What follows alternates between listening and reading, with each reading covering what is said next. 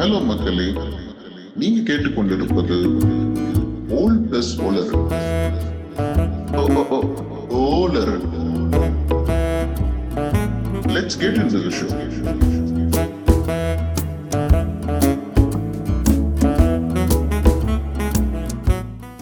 சரி அப்போ ஆரம்பிச்சிடமா ஓகே படமாக வந்து எனக்கு வந்து ஜெய்புன்னு பார்த்தீங்கன்னா வந்து அந்த இம்ப்ரெசிவான ஒரு ஃபில்ம் எல்லாம் இல்லை.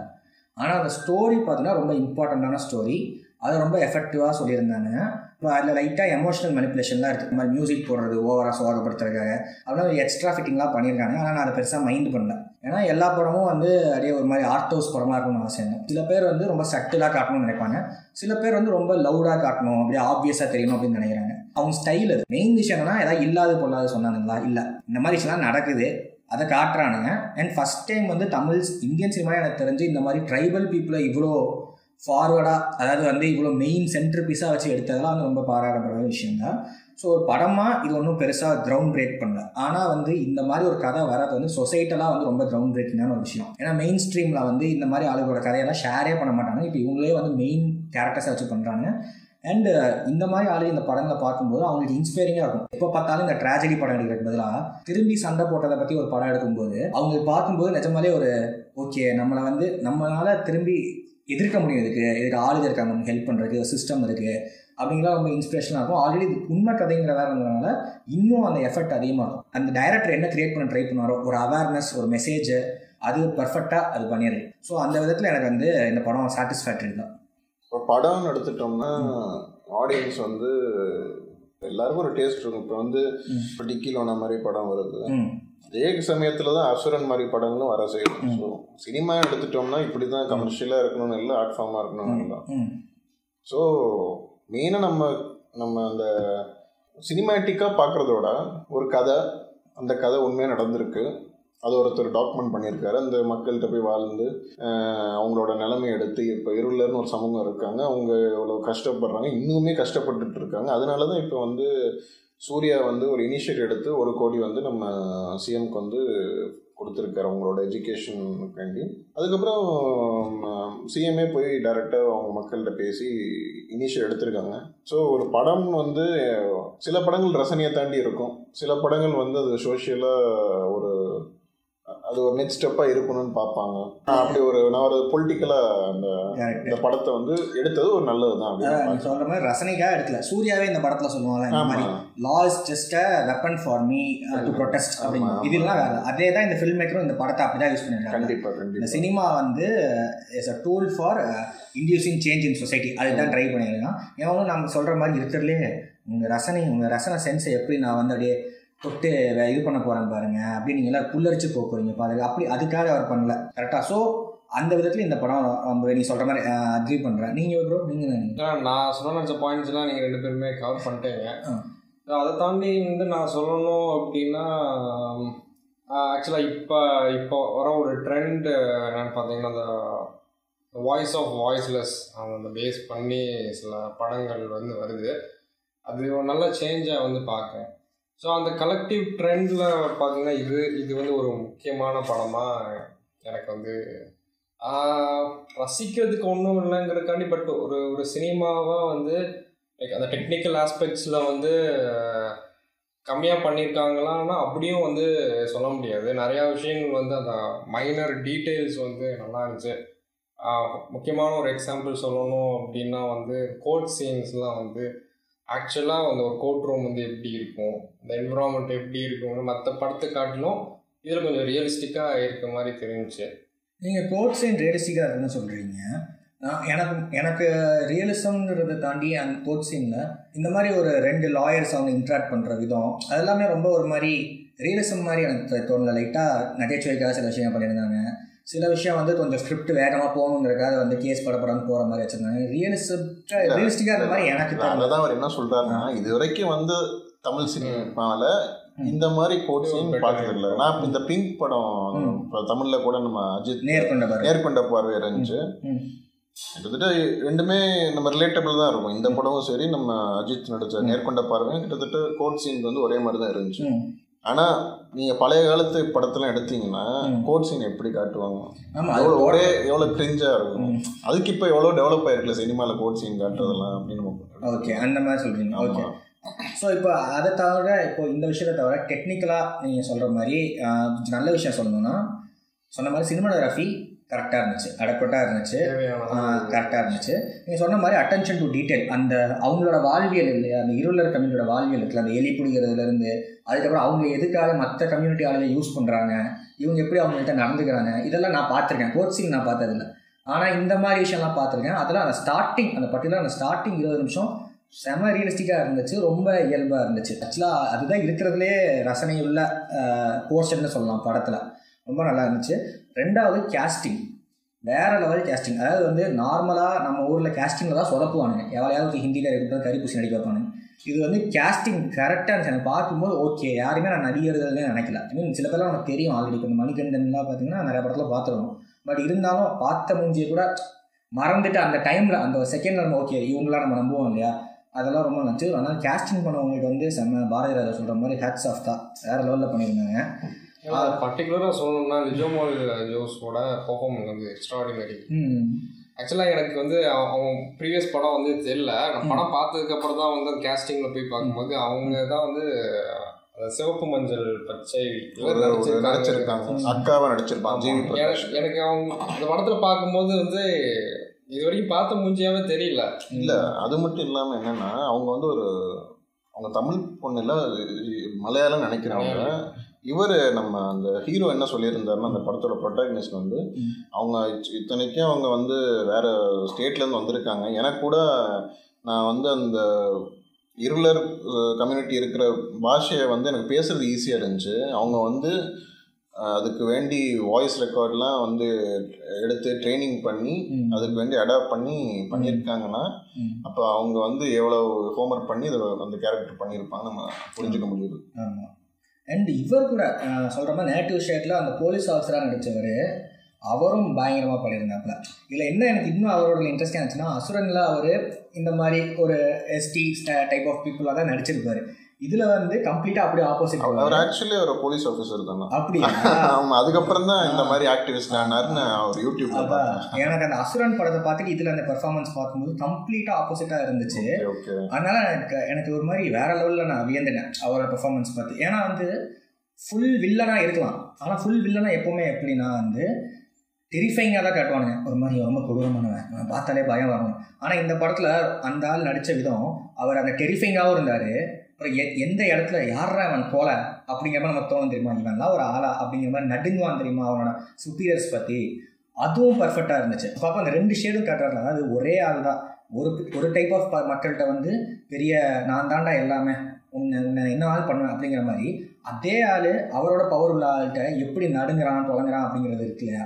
அது வந்து ரொம்ப கன்வின்சிங்காக இருந்துச்சு. நான் பார்க்கும்போது வந்து கதைக்காக பண்ணுற மாதிரி நிஜமாக இந்த கேரக்டர் ஆமாம் இவன் இப்படி தான் இருப்பான். எனக்கு தெரியும் இந்த முதலைய முத பார்க்கும்போதே நினச்சேன். இதெல்லாம் வந்து யார்கிட்ட அடிக்க முடியுமோ நீங்க அங்கே சொல்றது எப்படி வருதுன்னா பேசிக்கலி எல்லாமே ஒரு இன்ஸ்டிடியூஷன் தான். அவர் போலீஸ் டிபார்ட்மெண்ட்ல அவர் இருக்கிற ஒரு.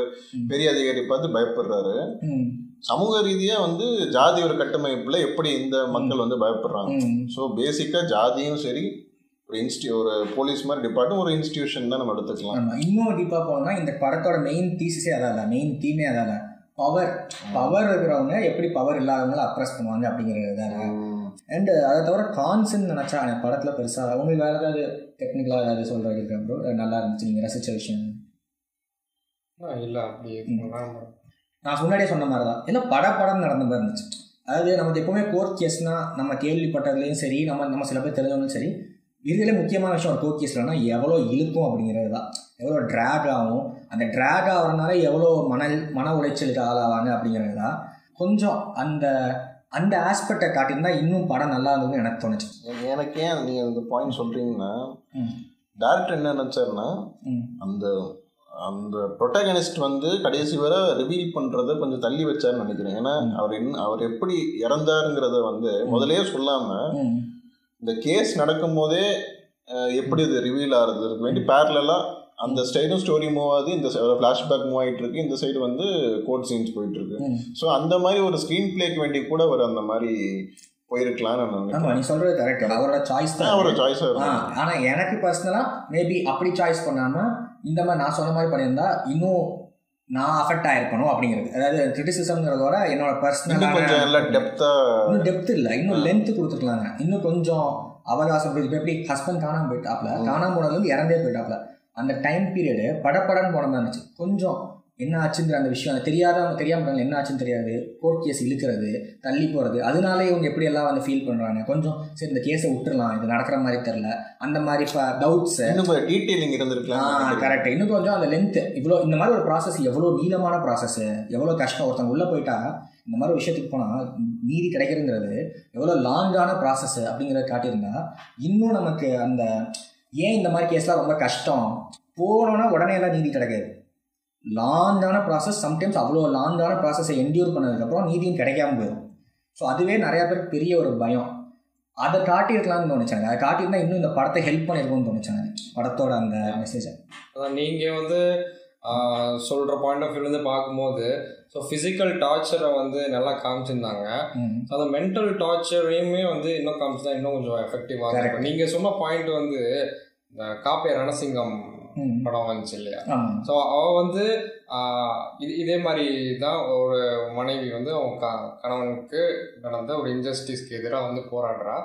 நீங்கள் சொல்கிற அந்த மென்டல் டார்ச்சர் அந்த அழைப்பு வந்து காப்பே ரணசிங்கம்னு நல்லா காமிச்சிருக்கோம் கிட்டத்தட்ட ஒரு ஹாஃப் அன் ஹவர் ஒரு செகண்ட் ஹாஃபில் வந்து ஒரு ஹாஃப் அன் ஹவர் வந்து அவங்க வந்து சென்னை டெல்லின்னு போயிட்டு போராடுறதே வந்து ஒரு மாதிரி போட்டு நம்மளுக்கே வந்து ஒரு மாதிரி லேக் ஆகிற மாதிரி இருக்கும். ஆக்சுவலாக அந்த அந்த ஃபீல் வந்து டேரக்டர் இன்டென்ஷன்லாம் வச்சுருந்தாருன்னு தான் வந்து நான் நினைக்கிறேன். ஸோ அந்த லேக் இருக்கும்போது நம்மளுக்கும் கனெக்ட் பண்ண முடியும். ஸோ நம்ம லேக் ஆகுது. லேக் ஆகும்போது ஓகே அந்த கேரக்டரும் வந்து எவ்வளோ அந்த புரிஞ்சுக்கிறீங்க. டார்ச்சர் வந்து என்டூர் பண்ணுறாங்கங்கிறத அந்த இடத்துல நம்ம நிதானமாக யோசிச்சு புரிஞ்சுக்க முடியுது. ஆனால் எனக்கு காப்பி ரணசிங்கம் அந்த ரொம்ப அந்த லேக் என்னால் ஜீ என்ன அது ரொம்ப எனக்கு ரொம்ப லேகாக தெரிஞ்சுச்சு. அது தெரிஞ்சிருச்சு நான் அவர் இறந்துட்டாருன்னு நமக்கு தெரியும். நம்மளாலே அதை வந்து யூகிக்க முடியும். ஆனால் ரொம்ப அது அது ஏதோ ட்ராக் பண்ணோன்னே அது ரொம்ப இழுத்த மாதிரி எனக்கு தோணுச்சு. அந்த பெர்ஸ்பெக்டிவ் தான். பேத்துக்கு பிடிக்கும் பிடிக்காம இருக்கலாம் அந்த மாதிரி. அதுதான் இது இதை நீங்கள் சொன்ன பாயிண்ட் வந்து டேரக்டர் வந்து கண்டிப்பாக யோசிச்சிருப்பாரு. பட் அது அப்படி பண்ணாமல் வச்சிருக்கிறதுக்கான காரணம் என்னன்னு நான் வந்து யூகிக்கிறேன் அப்படின்னா ஒரு மெயின் ஸ்ட்ரீம் ஆடியன்ஸ்க்கும் வந்து போய் சேரணுங்கிறப்ப வந்து சில இடத்துல காம்ப்ரமைஸ் பண்ண வேண்டியதாக தான் இருக்கும். ஸோ அந்த அந்த பேசிங் விஷயத்தில் வந்து நினச்சா பண்ணியிருக்கலாம் பட் அதை வந்து அவர் சாய்ஸாக தான் வந்து பண்ணலை அப்படின்னு வந்து கிட்டத்தட்ட அஞ்சு மொழிகளில் ரிலீஸ் பண்ணியிருக்காங்க. அதை பற்றி சில சர்ச்சைகளும் ஆச்சு. அதை பற்றியும் பேசலாம். அதை பற்றி நம்ம லேட்டராக பேசலாம் இப்போ இப்போ ப்ரோ சொன்னது வந்து ஒரு நல்ல ஒரு பாயிண்ட் நம்ம பரத்வாஜன் எனக்கு தவறு சொன்னார் இல்லையா? ஆமாங்க அது சொன்னீங்க. அது அதை நம்ம இது பண்ணிடுவோமா ப்ளே ஆ, பண்ணி. ஆமா ப்ளே பண்ணுவோம். அது நான் சொல்றேன். ஏன் நல்ல பாயிண்ட் நீங்க சொன்னார் இல்லையா? இப்போ சில பேருக்கு வந்து இது வந்து மெயின் ஸ்ட்ரீமா போய் ரீச் பண்றக்கா இந்த படத்துல சில காம்ப்ரமைஸ் பண்ணிருக்காங்கன்னு எனக்கு கேட்டீங்கன்னா இந்த படத்தோட பாயிண்ட்டே மெயின் ஸ்ட்ரீமா ரீச் பண்றது தான் ஒரு நல்ல படம் எடுக்கிறது கெட்ட படம் எடுக்கிறதுலாம் இல்லை. மெயின் ஸ்ட்ரீமா இது ஒரு இஷ்யூ இருக்கு.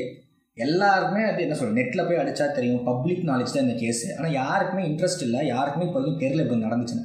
ஸோ தெரிய வைக்கணுங்கிறது தான். நீ நல்லா இருக்கு இல்லை நல்லா இல்லை. ஏஸ்டெக்லிக்காக இருக்கா? ஏஸ்டிக்கா இல்லைங்கிறதுலாம் பாயிண்ட் இல்லை. ஸோ மெயின் ஸ்ட்ரீம் அடிச்சு போய் சேரணுங்கிறதா அந்த படத்தோட மெயின் தீம் அதுதான் நம்ம பரத்வாஜ் ரங்கன் வந்து புரிஞ்சிக்க மாற்றாருன்னு தோணுது எனக்கு ஸோ அவரோட இன்டர்வியூ நம்ம அவரோட ரிவ்யூ போட்டு என்ன நினைக்கிறாருன்னு பார்ப்போம்.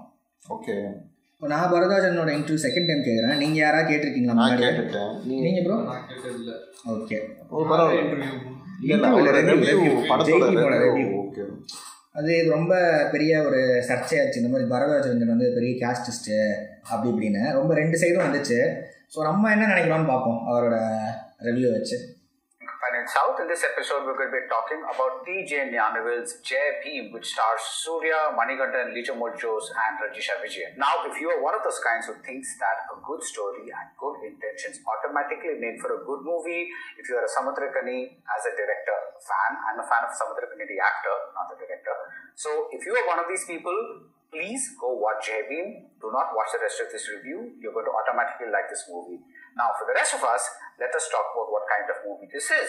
Jai Bhim is what? ஒரே செகண்ட் இந்த சமுத்திரக்கனி ரெஸ்பான்ஸ் பண்ணிடுறேன்.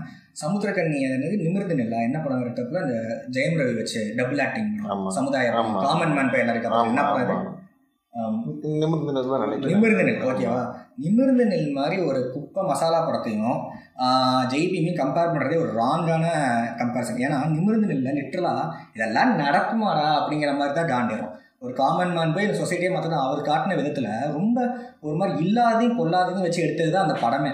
அதாவது கோபிநாத் வந்து ஹை ஸ்பீட் ட்ரக்கில் போகும்போது அந்த ட்ரக்கு மேலே இன்னொரு ட்ரக்லேருந்து குதிச்சு உள்ளே போய் நடக்கிறதெல்லாம் வந்து புரியுதா? அதில் தான் நம்மளை காண்டே இருக்கணும். இல்லாத பொல்லாத பற்றி எடுத்திருக்கீங்களா அந்த ஸ்டைலை பற்றி இல்லை. நானும் காமன் மேன் தான். நான் ஜெய நான் ஜெயம் ரவி மாதிரி எதாவது பண்ண முடியுமா அப்படின்னு. ஆனால் வந்து இந்த படத்தில் என்ன வித்தியாசம்னா அவர் இல்லாத பொல்லாதெல்லாம் காட்டல. இதெல்லாம் நடந்திருக்கு. என்ன சொல்லணும் இதை விட கொடூரமான விஷயங்கள்லாம் நடந்திருக்கு. கரெக்டாக அவர் மென்ஷன் சீஃப் சந்திர அவர் அட்வொகேட் சொன்ன மாதிரி நீங்க பார்த்தது வெறும் ஒரு பர்சன்ட் தான். இந்த மாதிரி நிறைய கேஸ் நான் வந்து காசே இல்லாம வாதாடி இருக்கேன்னு அவர் சொல்லியிருக்காரு.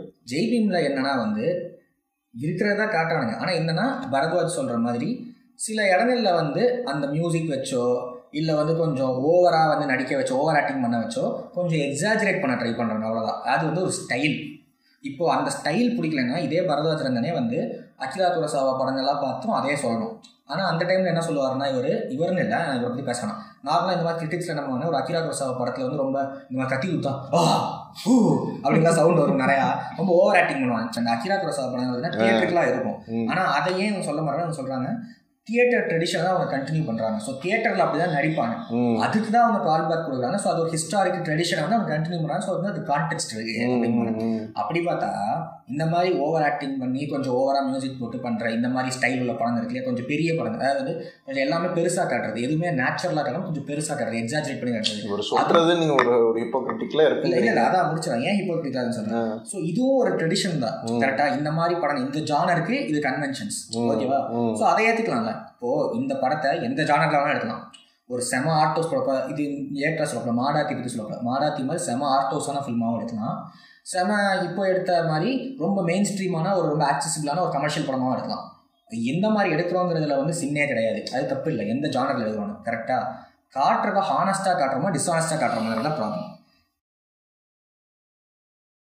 சமுத்திரகன்னி வந்து என்னதான் அவரோட மேக்கிங்கில் பிழை இருந்தாலும் அவரோட அவர் என்ன சொல்ல வராதுங்கிறதுல ஒரு தெளிவு இருக்கும். நான் இதுதான் சொல்ல போறேன். இப்போ எனக்கு அந்த அப்பா படம் கூட ரொம்ப பிடிச்சிருந்துச்சு. ஏன்னா என்னால் அதை விட கனெக்ட் ஆக முடிஞ்சுச்சு.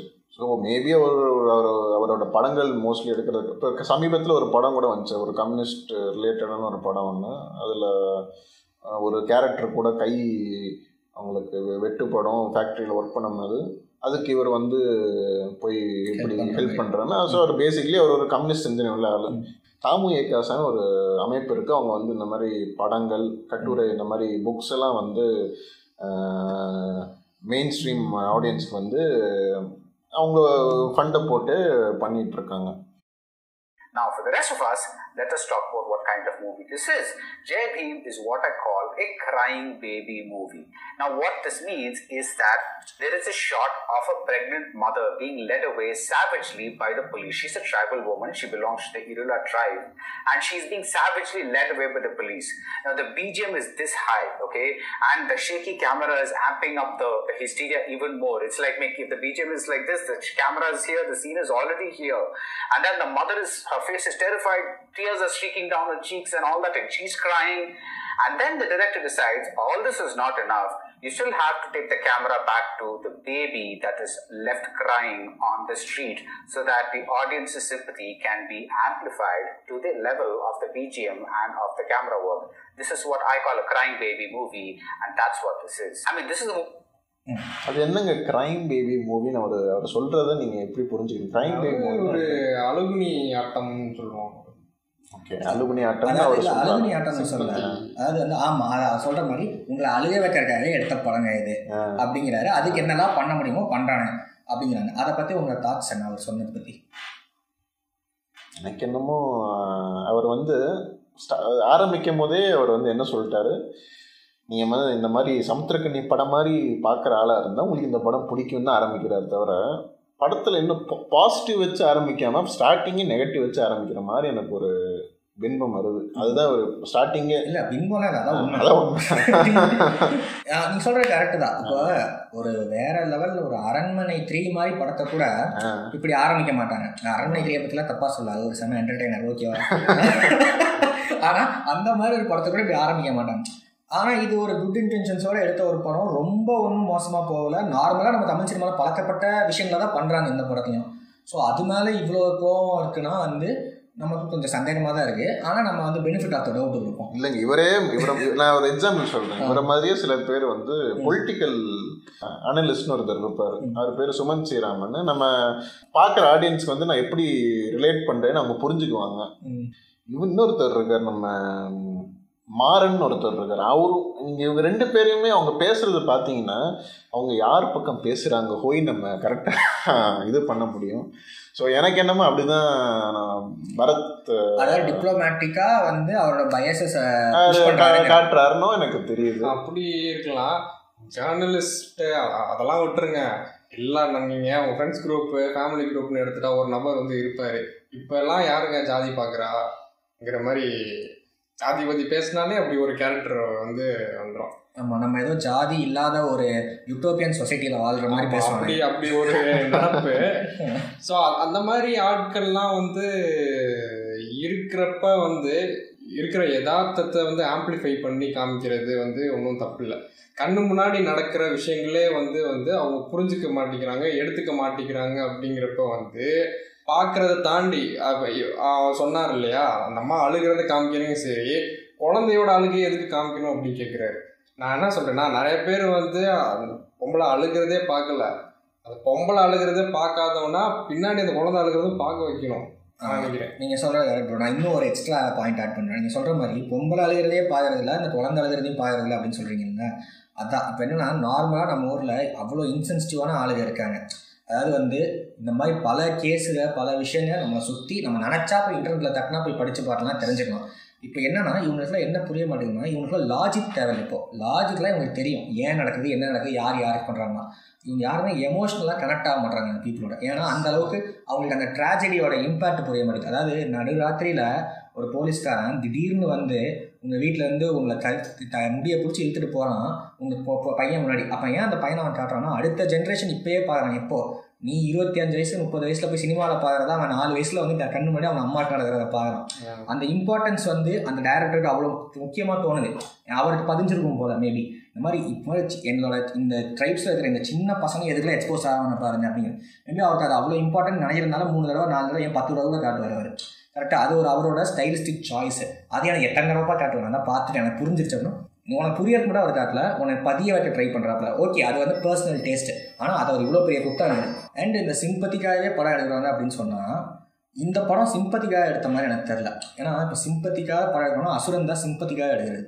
அதாவது வந்து தனுஷ் போய் அந்த காலில் விழுந்து அந்த ஊரில் இருக்கிறவங்க எல்லாரும் இது பண்ணி முத்தம் கொடுத்து முத்தம் கொடுத்து வந்துட்டு முத்தம் நம்ம தொட்டு துண்டு தொட்டு தொட்டு துண்டு தொட்டு துண்டு வரும்போது அந்த படம் அசுரன் வந்து கம்ப்ளீட்டாக நம்மள மாதிரி ஆளுகளுக்காக எடுத்தது. பாரு எவ்வளோ கஷ்டப்படுறாங்க இவங்கெல்லாம் உங்களுக்கெல்லாம் மனசாட்சி இல்லையா அப்படின்னு. அதுதான் சிம்பத்திக்காக எடுக்கிற படம். இந்த படம் மோர் அண்ட் மோர் அந்த ட்ரைபல் பீப்புளுக்காக எடுத்த மாதிரி தான் இருந்துச்சு. பாருங்க உங்களில் ஒருத்தர் எப்படி வந்து ஒரு அநியாயத்தை வந்து எதிர்த்துருக்காங்க அப்படின்னு இன்ஸ்பயர் பண்ணுறக்காக எடுத்த மாதிரி படமாக தான் இருக்குது இதுவும் அழுகுனி படம் மாதிரி அழுகு அழுகு அழுகுறதுக்காகவே எடுத்த அந்த மெலோட்ராமா படம் மாதிரி தெரியல இன்ஸ்பயர் பண்ணுறதுக்காக எடுத்த படமாக தான் இருந்துச்சு. ஸோ மேபி வரதராஜரங்கன் வந்து இந்த மாதிரி நிறைய மெலோட்ராமா பார்த்து அதில் தெரி அதை பிடிக்காம ரொம்ப வெறுத்து போயிருக்கலாம். இந்த மாதிரி ஒரு முக்கியமான படத்துல ஏன் இந்த மெலோட்ராமாவோட டெக்னிக்ஸ்லாம் யூஸ் பண்ணுறாங்கன்னு வெறுத்திருக்கலாம். ஸோ அந்த மாதிரி ரொம்ப ஹானஸ்டான இன்டெலெக்சுவலான ஒரு ரீசனாக கூட இருக்கலாம். ஆனால் அப்படி இருந்திருந்தாலும் அது இவ்வளோ பெரிய நெகட்டிவாக சொல்லியிருக்க தேவையில்லை. ஏன்னா கடைசியில் அவருக்கே ஒரு கிரிட்டிக்னு தெரிஞ்சனால ஒரு ஜான்ரா இருந்துச்சுன்னா அதில் ஜான்ரா கன்வென்ஷன்ஸ் இருக்குது அண்ட் அந்த கன்வென்ஷன்ஸை ஒட்டி போச்சுன்னா அவரும் பெரிய தப்பு இல்லை. அதான் அந்த ஜான்ராவோட பாயிண்ட்டு ஸோ வந்து அந்த ஃப்ரைன் பேபிங்கிறது வந்து அவ்வளோ பெரிய இந்த இந்த படத்துக்கு எதிரான ஒரு ஒரு நெகட்டிவ் இல்லை. அந்த மாதிரி படங்கள் ஆல்ரெடி வந்திருக்கு. அது ஒரு டைப் ஆஃப் டெக்னிக்கு உங்களுக்கு பார்க்க அது ரொம்ப திகட்டுச்சுன்னா ஓகே திகட்டுச்சுன்னு சொல்லுங்க. நீங்கள் தாண்டி என்னமோ இந்த படம் வந்து எப்பா சாமி இல்லாத கொள்ளாதையும் சொல்லி உங்களை அழுவ வச்சு உங்க காசுல வந்து அந்த ஜட்ஜு சொல்லுவாங்க தெரியுமா அந்த லாயரு சிம்பத்தி வச்சே இந்த கேஸை முடிச்சிடலாம்னு பார்க்குறீங்களா சார் அப்படின்னு.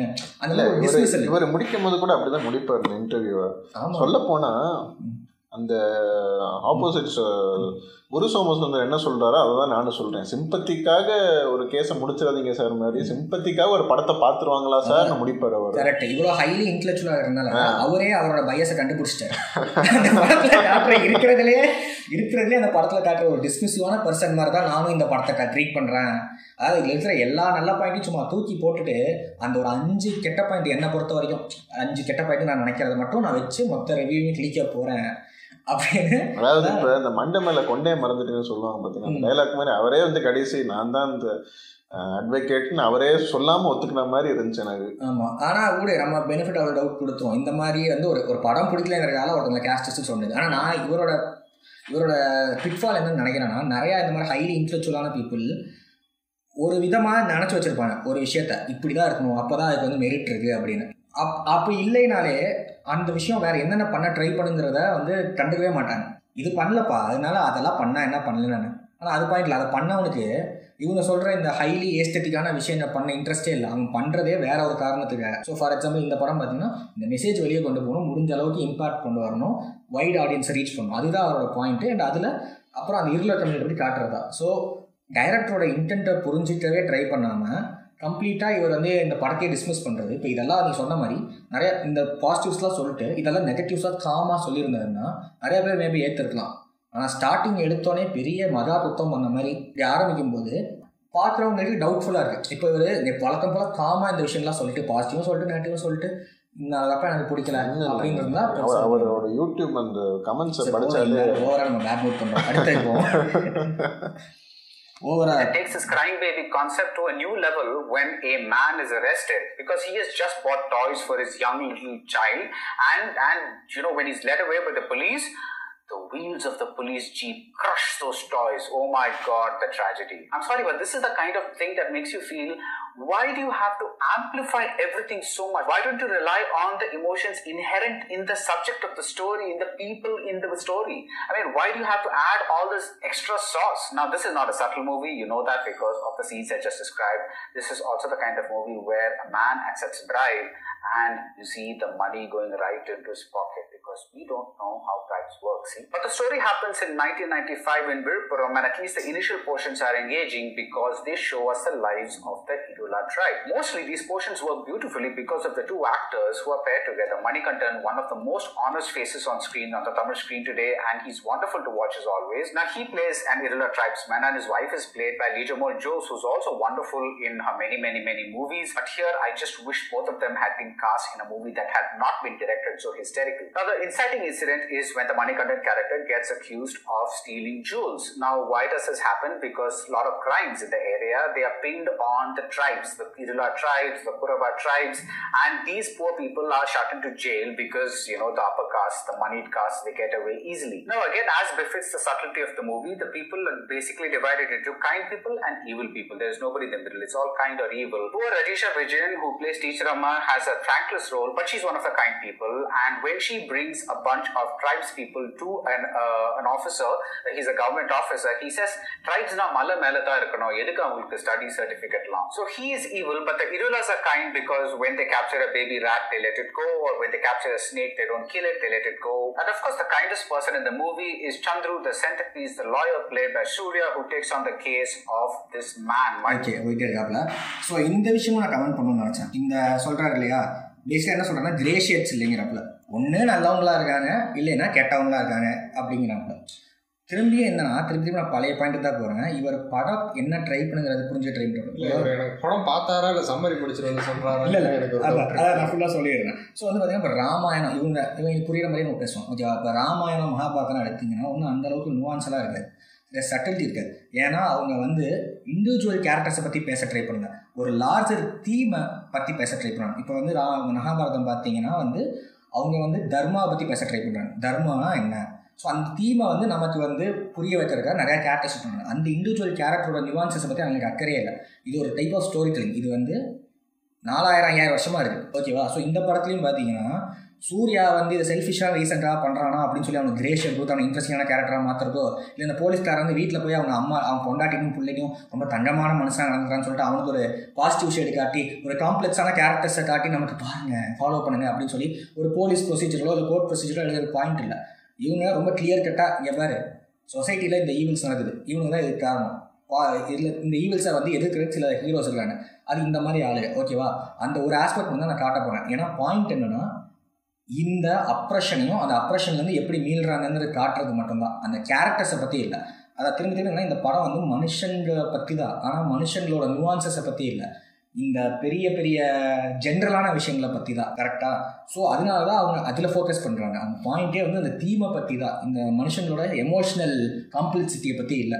ஸோ அதை ப- அதை அதை டேக்கிளே பண்ண ட்ரை பண்ணாத படத்தை போய் நீ பண்ணல பண்ணல பண்ணல அப்படின்னு சொன்னால் இது ஒரு டைப் ஆஃப் எனக்கு பிடிச்ச மாதிரி படம் நீங்கள் எடுக்கல அதனால் எனக்கு ஒன்று எனக்கு பிடிக்காது அப்படின்னு சொல்கிற மாதிரி. ஸோ இது ஒரு ரிவ்யூவரோட மைண்ட் செட் வந்து இப்படி இருக்கக்கூடாது இவங்களோட மைண்ட் செட் வந்து என்ன பண்ண ட்ரை பண்ணுறாங்கன்னு பார்த்து அது சக்ஸஸ்ஃபுல்லாக பண்ணுறாங்களான்னு பார்க்குறது தான்.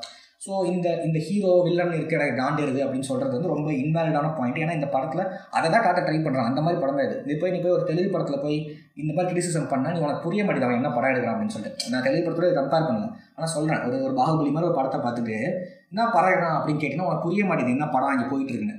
ஸோ அதுதான் வந்து என்னோட கவுண்டர் நீங்கள் என்ன சொல்கிறீங்க இவர் பேசுனது நீங்கள் ஒரு ப்ராடான பெர்ஸ்பெக்டிவ் வந்து பேசுனீங்க.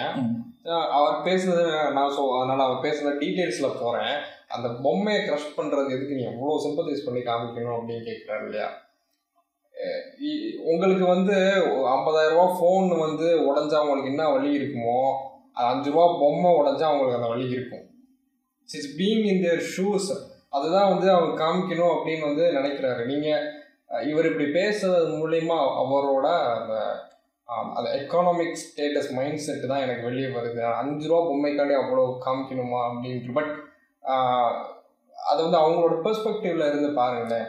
கரெக்ட் எவ்வளோ கஷ்டப்பட்டு அந்த அஞ்சு ரூபா பொம்மையை அஞ்சு ரூபா பொம்மையை வந்து வாங்கிட்டு ஆமா. போறாங்க. அது பின்னாடி எமோஷன் என்ன? அதாவது அவங்க பொண்டாட்டி சொல்லுவாங்கல்ல இந்த தாலி உனக்கெல்லாம் கண்டர் செயின் தெரியுமா அப்படின்னா? இந்த தாலி வந்து என் புருஷன் ரொம்ப கஷ்டப்பட்டு வாங்கி கொடுத்தான். இல்லைன்னா நான் அப்படின்னா. அதுதான். கஷ்டப்பட்டு அவங்களோட பிடிச்சவங்களுக்கு இந்த மாதிரி ஒரு சின்ன சின்ன சந்தோஷத்தை எல்லாருக்குமே கோல்டு தாலி தான் இருக்கும். அந்த ஒரு சாதா எல்லாருக்குமே இருக்கிற ஒரு சாதா விஷயத்த இவங்க பண்ணுறதுக்கு எவ்வளோ கஷ்டப்படுறாங்க. அப்போ அந்த கஷ்டம் வீணாக போகும்போது ஆப்வியஸாக அவங்களுக்கு அது பெருசாக தான் இருக்கும். சொன்ன மாதிரி அது வேற மாதிரியும் காட்டலாம். ஆனால் இந்த மாதிரி இந்த டைரக்டர் காட்டியிருக்காரு. and அது பின்னாடி ஏன் அது பின்னாடி அதுக்கு வேலிடான ரீசன் வரும் நீங்கள் சொன்ன மாதிரி. கரெக்டாக அவங்க ஷூஸில் இருக்கிறத காட்ட ட்ரை பண்ணுறாரு இது வந்து ஏதோ இவர் வந்து இந்த டீனேஜ் ரொமான்ஸில் ரெண்டு பேர் வந்து பிரிஞ்சுட்டா வாழ்க்கையே இப்போ அர்ஜுன் ரெட்டியை பாராட்டினவர் இவர் கரெக்டாக ஸோ இந்த மாதிரி ஃப்ரிவலஸான விஷயங்களோட இன்டென்சிட்டியை காட்டும்போது பாராட்டுறாங்க. ஆனால் வந்து நிஜமாலே ம மக்களுக்கு ரொம்ப முக்கியமான விஷயங்களை காட்டும்போது அது ஏதோ வந்து என்ன ஒரு ச ஒரு சப்பா மேட்டரை போய் இவ்வளோ பெருசாக காட்டுறியப்பா? அப்படிங்கிற மாதிரி பேசும்போது திரும்பி நீங்கள் சொன்ன மாதிரி மேபி ரொம்ப ஆழமாக யோசிக்கலையோ? நம்ம என்ன பேசலாம் அதை பற்றி அப்படிங்கிற இல்ல மாதிரி நான் என்னன்னா இவர் வந்து அப்படியே நினைக்கிறேன்னே வச்சுக்கோங்க. ஒருவேளை ரெண்டு சைடு கேரக்டர்ஸ்க்கும் கிரே ஷேட் காட்டியிருக்கலாம். தப்பு இல்லை அவர் அவர் அவர் நினைக்கிறது தப்பு இல்லை நான் சொல்ல சொல்லணும்னு நினச்சேன் ஒரு பாயிண்ட் இப்போ சொல்லிக்கிறேன். கிரே ஷேட் இல்லை அப்படிங்கிறாரு. இருந்துச்சு கேரக்டர்ஸ் இருந்துச்சு. ஒரு பர்டிகுலரான எக்ஸாம்பிள் சொல்லணும்னா போலீஸ் ஸ்டேஷன்லேயே ஒரு கான்ஸ்டபிள் வந்து இருப்பார்ல. ஆஹ் ஆமா ஆமா இருக்கு அதான் ஆமா அந்த ஆமா சேலையிட்டு ஆமா. இருப்பாங்க. அஹ் லிஜோமோஸ் கூட வெளியே அழுதுட்டு இருக்கும்போது நீ போயிட்டு நாளைக்கு சாப்பாடு கொண்டு வாமா அப்படின்னு சொல்லுவார் அவர் வந்து ஒரு கிரே கேரக்டர் கண்டிப்பா, அவர். அவர் சுப்பீரியருக்கு கட்டுப்பட்டு இருக்காரு. பட் அவருக்குள்ள இருக்க ஹியூமனிட்டியும் வந்து வெளியே காமிக்கிறாரு. அவர் ரெண்டு பக்கமும் இல்ல. அவரு அவர் சு- அவர் லாயலாவும் இருக்கணும்னு நினைக்கிறாரு. அவன் மனசாட்சிக்கு படியும் இருக்கணும்னு நினைக்கிறாரு. இட்ஸ் இட்ஸ் பெர்ஃபெக்ட் ஆனா இவர் என்ன எக்ஸாம்பிள் நினைக்கிறாரு எல்லா கேரக்டர்ஸ்க்கும் ஒரு கிரே ஷேட் இருக்கணும். இல்லை நான் ஏன் வந்து இவர் சொல்கிறது வந்து ஒரு ஹியூமனிஸ்டிக் கிரே ஷேடில் நான் நான் நினைக்கிறேன்னு சொல்கிறேன் ஏன்னா அது வந்து ஒரு பர்டிகுலர் பர்சனோட கிரே ஷேடு காட்டல அங்கேயும் நான் சொல்கிற மாதிரி பெருசாக போலீஸோட கிரே ஷேடை காட்டுறாங்க. அதாவது போலீஸுன்ற இன்ஸ்டியூஷனில் நல்லவங்களும் இருப்பாங்க கெட்டவங்களும் இருப்பாங்க அப்படிங்க ஸோ நான் திரும்பி முதல்ல சொல்கிற மாதிரி இந்த படம் வந்து தனி மனிதர்களை பற்றி எடுக்கிற படமே இல்லை. இது வந்து இன்ஸ்டியூஷன்ஸை பற்றி எழுதுகிற படங்க கம்யூனிட்டிஸை பற்றி எழுதுகிற படங்க. ஸோ வந்து ஜென்ரலாக தான் இவங்க பேசுகிறாங்க பேசும்போது. நீங்கள் வந்து தனி மனிதனோட இண்டிவிஜுவல் காம்ப்ளெக்சிட்டி காட்டணும்னு நினச்சி இந்த படத்துக்கு வந்தால் நீ மொதல் ஒரு இருபது நிமிஷம் இருபது நிமிஷத்துலேயே உனக்கு அது தெரிஞ்சிடணும் ஏன்னா எல்லா மனுஷனுமே are representative of the community அவங்க தனியால் இல்லை. இப்போ ஒருத்தன் வந்து நம்ம மெயின் கேரக்டர் பேர் வந்து என்னது? என்னது? ராஜாக்கன் ராஜாக்கன் வந்து ராஜாக்கன் இல்லை ராஜாக்கன் வந்து ஒரு இருளர். ஓகேவா அந்த மாதிரி நம்ம போலீஸ்காரன் இன்ஸ்பெக்டர் சப் இன்ஸ்பெக்டர் வந்து அவன் பேர் அவன் பேர் நான் மறந்துட்டேன் அவர் பேர். அந்த கேரக்டர் இல்லை. அவர் வந்து ஒரு சப் இன்ஸ்பெக்டர் சூர்யா வந்து சூர்யா இல்லை. சூர்யா வந்து ஒரு லாயர் அந்த மாதிரி இது வந்து தனிப்பட்ட ஆட்களை பற்றி எடுக்கல கம்யூனிட்டிஸை பற்றி இன்ஸ்டியூஷன்ஸை பற்றி எடுக்கிற ஒரு படம்.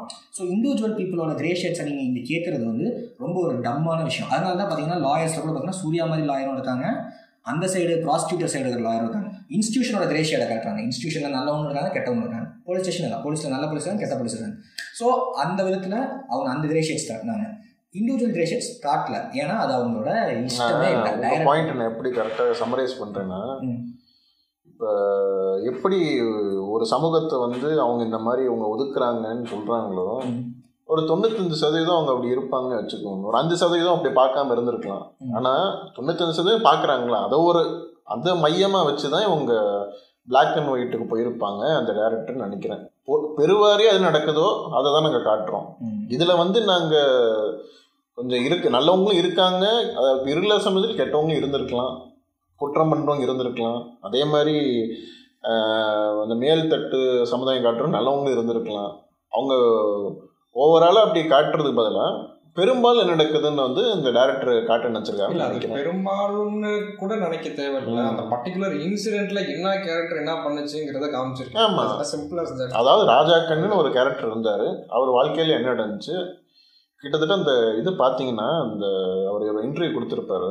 அதாவது ராஜா கண்ணுவுமே அவங்க அம்மா சொந்த அம்மாவே வந்து நிர்வாணப்படுத்தி உடல் உறவு வச்சுக்கிற மாதிரி உண்மையில் நடந்துச்சான் அது எல்லாத்தையும் தாண்டி அது அந்த சீன்லாம் வச்சுருந்தீங்கன்னா என்ன இருக்குன்னு யோசிச்சு பாருங்க. கரெக்ட் நீங்க சொன்ன நீங்க சொன்னது ரொம்ப நல்ல பாயிண்ட் சொன்னது.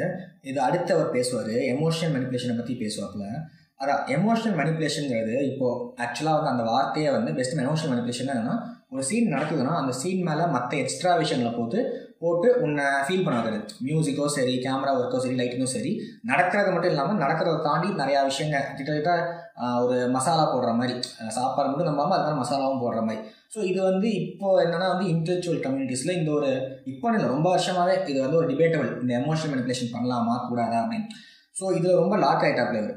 இந்த எமோஷனல் மேனிப்புலேஷன்ங்கிறது மற்ற எல்லா நெரட்டிவ் டெக்னிக்ஸ் மாதிரி ஒரு நெரட்டிவ் டெக்னிக் தான்.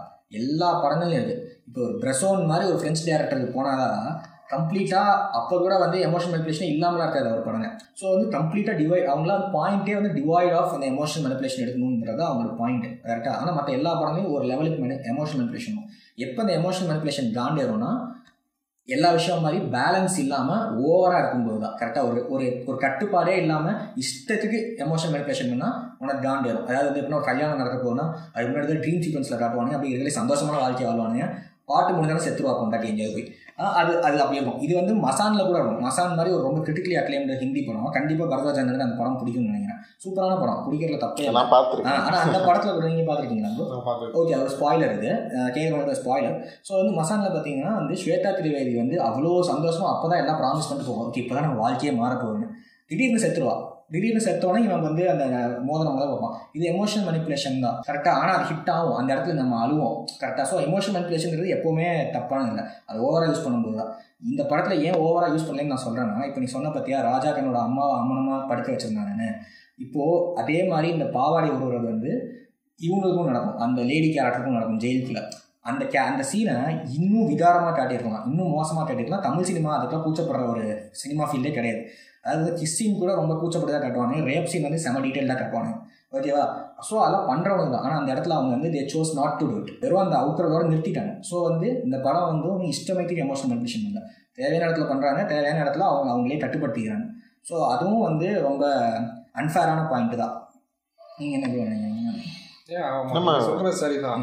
இப்போ வந்து சிம்பத்தைஸ் பண்ணி காமிக்கணும். ஒவ்வொரு விஷயத்தையும் சிம்பத்தைஸ் பண்ணி காமிக்கணும்னு நினைச்சா டேரக்டர் வந்து யோசிக்காம அந்த என்ன ஆக்சுவலா என்ன நடச்சோ அதை வந்து வச்சிருப்பாரு. அதை வைக்கல இன்னும் நம்ம சென்சிட்டிவான இதனால வைக்கல ஸோ அப்கோர்ஸ் நீ அவர் சொன்ன அந்த ஃபர்ஸ்ட் பாயிண்டே வந்து இந்த ஒரு எக்ஸாம்பிள் வச்சு அதை நல்லிஃபை பண்ண முடியும். அந்த ஒரு எக்ஸாம்பிளே போதும் அவர் அவர் கொடுத்தது கமெண்ட்ங்கிறது தீபாவளிக்கு படையப்பா படம் போட்டாங்க சன் டிவியில். அதில் எவ்வளோ சிம்பத்தைஸ் பண்ணியிருப்பாங்க ரஜினி? அப்போ யோசிச்சு பாருங்க. அதையுமே நம்ம மக்கள் ரசிச்சு அவ்வளோ அவ்வளோ பிளாக் பஸ்டர் ஆயிருக்கு பார்ட் ஆஃப் ஸ்டோரி டெல்லிங் நீங்க சொன்ன மாதிரி தான் Manikandan, who has been captured as snake, they don't kill it, they let it go. And of course, the kindest person in the movie is Chandru, the centerpiece, the lawyer played by Surya, who takes on the case of this man, Manikandan, who has been captured. Actually, he's represented by his wife, the Lija Muljo's character. And Surya takes on this case. We know he will because he does this nice slow-mo jump that lawyers, I think, typically do in this place. And then he has triumphant music following him. And at the end, everyone says, basically, you are God. The writing is ridiculously bad. You would expect a legal drama to have two sides evenly matched, but everything is found out by Surya. The public prosecutor, played by Guru Somasundram, seems a joke and his superior play by Rao Ramesh seems an even bigger joke. And even the way Chandru, that is Surya, finds out things, it's all so simplistic, so hurried. This is one of Surya's least involved performances. The whole movie seems to have been made in such a hurry. Another thing that must be said about the movie is that it plays like a mashup of Visarane and Kape Ranasingam. When we see the police torture in Visarane, we observe it from a documentarian distance, but we also feel it. And we also get a picture, the bigger picture of where this is all going towards. We get a sense of something larger. But here, the scenes of police torture are just done to amplify the melodrama, already existing melodrama. In other words, in Visarane, if they're trying to show reality, here they're trying to attract our pity. Now, I'm not saying none of this happened. These are based on real life events after all. I'm just talking about the way they're shown on screen in a way that screams literally into your ear and say, look what happened. And again, I'm not saying that just because this is this kind of a subject, it should be treated in this kind of way. For example, one of my favorite films of recent times, Leena Manimegala's Was treated in a very art film kind of way, and that suits that movie. That suits her sensibility. That's the way she wants to make the movie. And nothing can stop TJ Nyanavil from making the movie that he wants to make. Now, he wants to make the kind of mainstream movie that assumes that the audience is all dumb and things have to be hammered into them with a big BGM score. He also thinks that the story is too serious and therefore it needs a comedy track of an MS Bhaskar. So fine, go ahead and make this movie, but make it nicely, make it properly. And now again, I'm going to give you another movie comparison where three people go missing. Now look at the way Nayate handle this, the way they go missing, the way these three people go missing. How long can we keep assuming that the Tamil audiences are dumb? I mean, look, this is a neighboring state. Yeah, come on. I mean, we can't be that big an IQ difference between what they are consuming and what we are consuming, no? And even the writing, look at Chandru, right? As a lawyer, what is he? He's a noble lawyer. What is he? As in, like, is he a three-dimensional person? No, he's just a lawyer.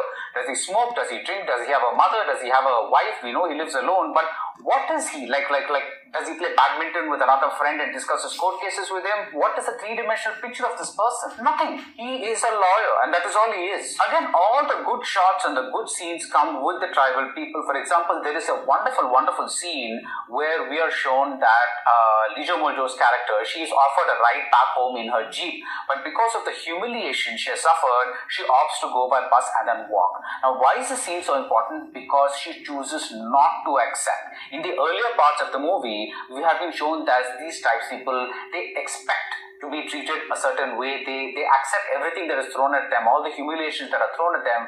But now Lijamol says, I will not accept it anymore. This is not okay. I'm just going to do it my way. But apart from these few scenes, the movie is a total, total write-off. There is a scene where the Guru Somasundaram character says this. He tells Chandru, tribes human rights case போட்டா சிம்பத்தியில case ஜெயிச்சிடலாம்னு நினைச்சுக்காதீங்க I wanted to tell somebody the same thing tribes human rights அப்படின்னு படம் எடுத்துட்டு உடனே நல்ல படம்னு நினைச்சுக்காதீங்க In other words, like I said at the beginning, just because you have a good story and good intentions, it's not good cinema. That's the end of this, Jay.